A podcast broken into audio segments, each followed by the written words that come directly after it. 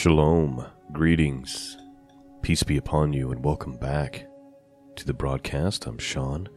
Today we are resuming our study in the book of First Kings, and uh, we're ready for chapter five and six this morning.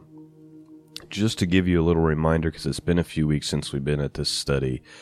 Uh, really, all that's taken place is Solomon has taken the throne and uh, he's beginning to to reign. Um, in chapter four, there was a little bit of commentary on his wisdom and how people would travel from around the world to come hear him. In fact, let's just read the last few verses real quick uh, from chapter 4 from a few weeks ago. It says, And God gave Solomon wisdom and understanding, exceeding much and largeness of heart, even as the sand that is on the seashore. And Solomon's wis- wisdom excelled the wisdom of all the children of the east country, and all the wisdom of Egypt. For he was wiser than all men. Than Ethan the Ezrahite, and Heman the Chalcol, and Darda the sons of Mahol, and his fame was in the nations round about. And he spake three thousand proverbs, and his songs were a thousand and five. By the way, that's a lot of writing. I don't know how I had time to, to do all of that. As someone who's done some writing myself, I can't imagine putting together 3,000 proverbs and a 1,005 songs. Verse 33 And he spake of trees from the cedar tree that is in Lebanon, even unto the hyssop that springeth out of the wall. He spake also of the beast, and of the fowl, and of the creeping things, and of the fishes. And there came of all people to hear the wisdom of Solomon from all kings of the earth, which had heard of his wisdom. And so that is how chapter 4 ended a few weeks ago. So chapter 5 is dealing with Solomon preparing to build the temple.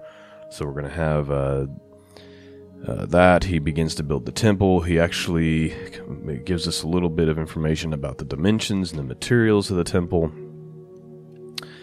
And uh, that is what we're going to be looking at this morning. So open up your hearts. Uh, as always, even though Kings is a historical book, there's always uh, something to speak to us, even today, and even in the times that we're living in now.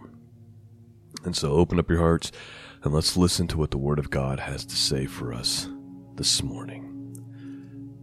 1 Kings chapter 5 and 6, King James Bible. Let's begin.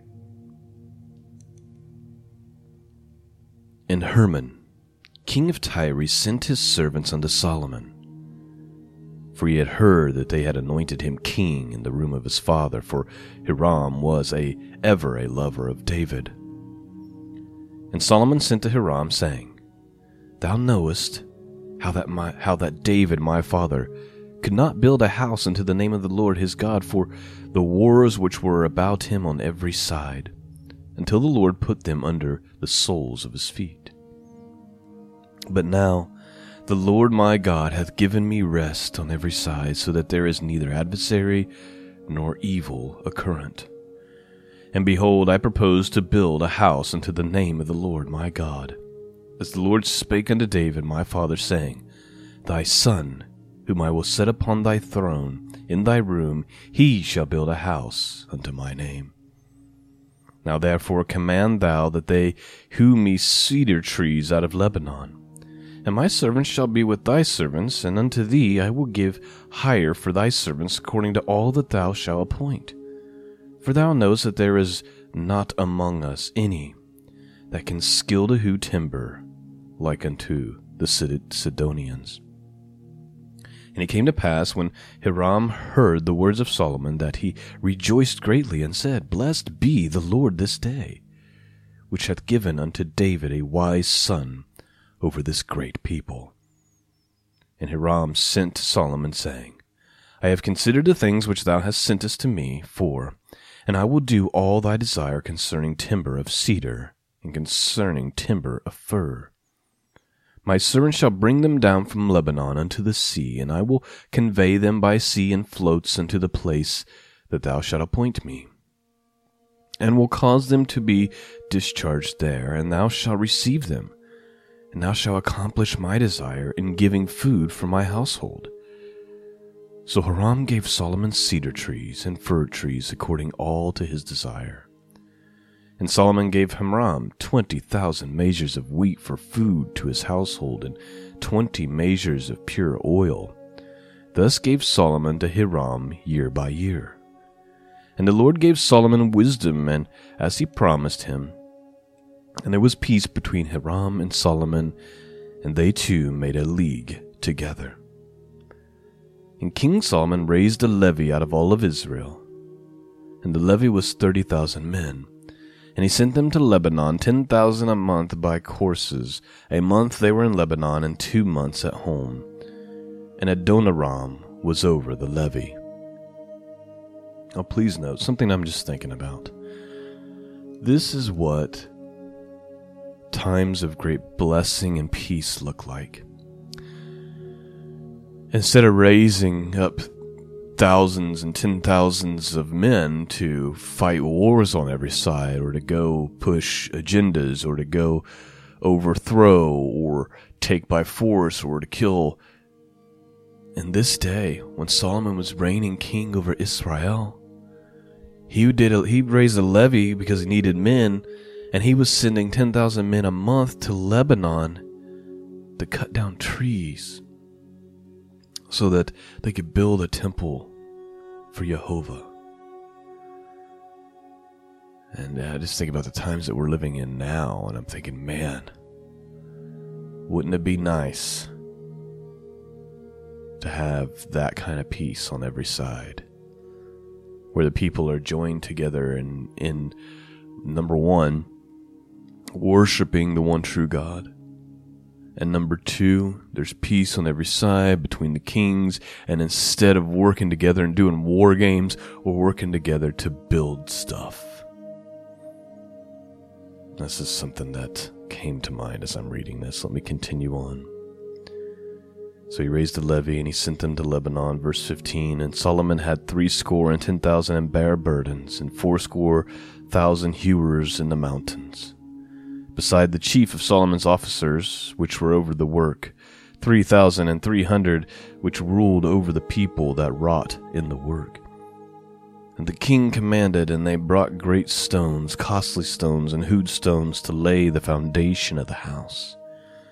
And Solomon's builders and Hiram's builders did hew them, and the stone squares, so they prepared timber and stones to build the house. Chapter 6 and it came to pass, in the four hundred and eightieth year after the children of Israel were come out of the land of Egypt, in the fourth year of Solomon's reign over Israel, in the month of Zif, which is the second month, that he began to build the house of the Lord. And the house which King Solomon built for the Lord, the length thereof was threescore cubits, and the breadth thereof twenty cubits, and the height thereof thirty cubits. And the porch before the temple of the house twenty cubits was the length thereof, according to the breadth of the house, and ten cubits was the breadth thereof before the house. And for the house he made windows of narrow lights, and against the wall of the house he built chambers round about against the walls of the house round about, both of the temple and of the oracle, and he made chambers round about. The nethermost chambers was five cubits broad, and the middle was six cubits broad, and the third was seven cubits broad, for without in the wall of the house he made narrowed rest round about that the beams should not be fastened in the walls of the house. And the house, when it was in the building, was built of stone made ready before it was brought thither, so that there was neither hammer nor axe nor any tool of iron heard in the house while it was in building. And the door of the middle chamber was in the right side of the house, and they went up with winding stairs into the middle chamber, and out of the middle into the third, So he built the house and finished it, and covered the house with beams and boards of cedar. Then he built chambers against all the house, five cubits high, and they rested on the house with timber of cedar. And the word of the Lord came to Solomon, saying, Concerning this house which thou art building, if thou wilt walk in my statutes, and execute my judgments, and keep all my commandments to walk in them, then I will perform my word with thee which I spake unto David thy father. And I will dwell among the children of Israel, and I will not forsake my people Israel. So Solomon built the house and finished it.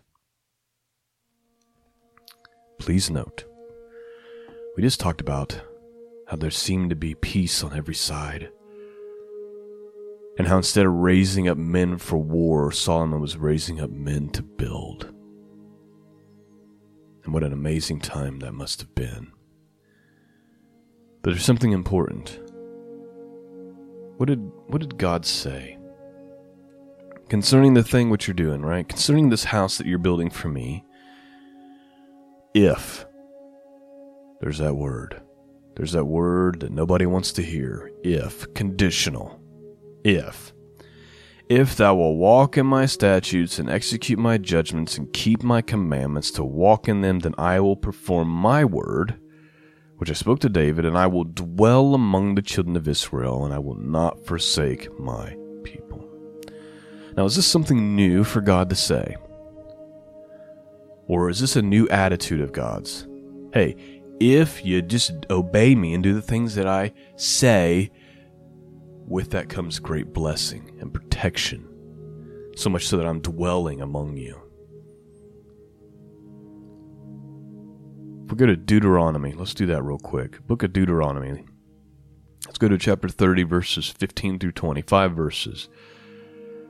This is what God says to the people See, I have set before thee this day life and good, death and evil and I commanded thee this day to love the Lord thy God and to walk in his ways and to keep his commandments and his statutes and his judgments. Why? That thou mayest live and multiply, and the Lord thy God shall bless thee in the land whither thou goest to possess it. But if thy heart turn away, so that thou wilt not hear, but shall be drawn but thou shalt be drawn away and worship other gods and serve them. I denounce unto you this day that you shall surely perish and that you shall not see that you shall not prolong your days upon the land whither thou possess it over the jordan to go and possess it. I call heaven and earth to record this day against you that i have set before you life death blessing, cursing. Therefore, choose life. And why should we choose life? He goes on to say, that both thou and thy seed may live, that thou mayest love the Lord thy God, that thou mayest obey his voice, and that thou mayest cleave unto him, for he is thy life and the length of thy days, that thou mayest dwell in the land which the Lord sware unto thy fathers, to Abraham, to Isaac, to Jacob, to give them. So God's saying, I've given you a choice. One leads to life and good, and the other leads to death and evil. And here's the two choices. If you'll walk in my ways, if you'll keep my commandments and, and my judgments and just do the things that I've told you to do, then you'll be blessed. But if you turn your heart away from me, serving other gods, then I'm telling you right now, heaven and earth is my witness that you'll perish. He says, I've called heaven and earth to record this day against you that I have set before you life, death, blessing, and cursing. Therefore, choose life. Now, let me ask you is God different now? Or is he forever unchangeable. Because that's important. Is God's attitude different? Does he not bless and prosper people and nations that obey him and walk in righteousness? And furthermore, curse and judge and discipline when they reject him? That's the question that I'm asking right now.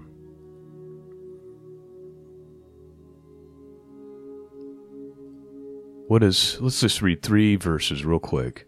Three verses, three different books. Numbers 23:19. God is not a man that he should lie, neither the son of man that he should repent. Hath he said, and shall not he do it? Or hath he spoken, and shall he not make it good? In other words, does God not do what he says he's going to do? How about Hebrews chapter 13 verse 8? Jesus Christ is the same yesterday and today and forever. Or how about James chapter 1, verse 17. Every good gift and every perfect gift is from above and cometh down from the Father of lights, with whom there is no variableness, neither shadow of turning. He's unchanging. You want to know why we're cursed on every side? Why our children are being devoured by perverts right now? Want to know why all these things are going on? It's because we have turned away from God. We have made gods in our own images. Christians, or at least those who are Christian in name, rather than seeking to walk in righteousness, seeking to walk in holiness, make excuses for sin find reasons to be okay to walk in filth. That's the difference between the blessing over the reign of Solomon and what's happening to us today. That's the difference between America 100 years ago and America today. We have all gone astray. Let me go back to 1 Kings. We'll start with chapter tw- or verse 12 again. Concerning this house which thou art building, if thou wilt walk in my statutes and execute my judgment and keep all my commandments to walk in them, then I will perform my word with thee which I spake unto David thy father, and I will dwell among the children of Israel, and I will not forsake my people Israel. So Solomon built a house and finished it. And he built the walls of the house within the broads of cedar within the boards of cedar, both the floor of the house and the walls of the ceiling. And he covered them on the inside with wood, and covered the floor of the house with planks of fir. And he built twenty cubits on the sides of the house, both the floor and the walls, with boards of cedar. He even built them for within, even for the oracle, even for the most holy place. And the house, that is, the temple before it, was forty cubits long. And the cedar of the house within the carved with knops and open flowers, all was cedar, there was no stone seen. And the oracle he prepared in the house within, and set there the ark of the covenant of the Lord. And the oracle of the forepart was twenty cubits in length, and twenty cubits in breadth, and twenty cubits in height thereof. And he overlaid it with pure gold and so covered the altar which was of cedar. So Solomon overlaid the house within the pure gold, and he made a partition by the chains of gold before the oracle, and he overlaid it with gold. And the whole house he overlaid with gold until he had finished the whole house. Also the whole altar that was by the oracle he overlaid with gold. And within the oracle he made two cherubims of an olive tree and ten cubits high and five cubits was the one wing of the cherub, and five cubits the other wing of the cherub.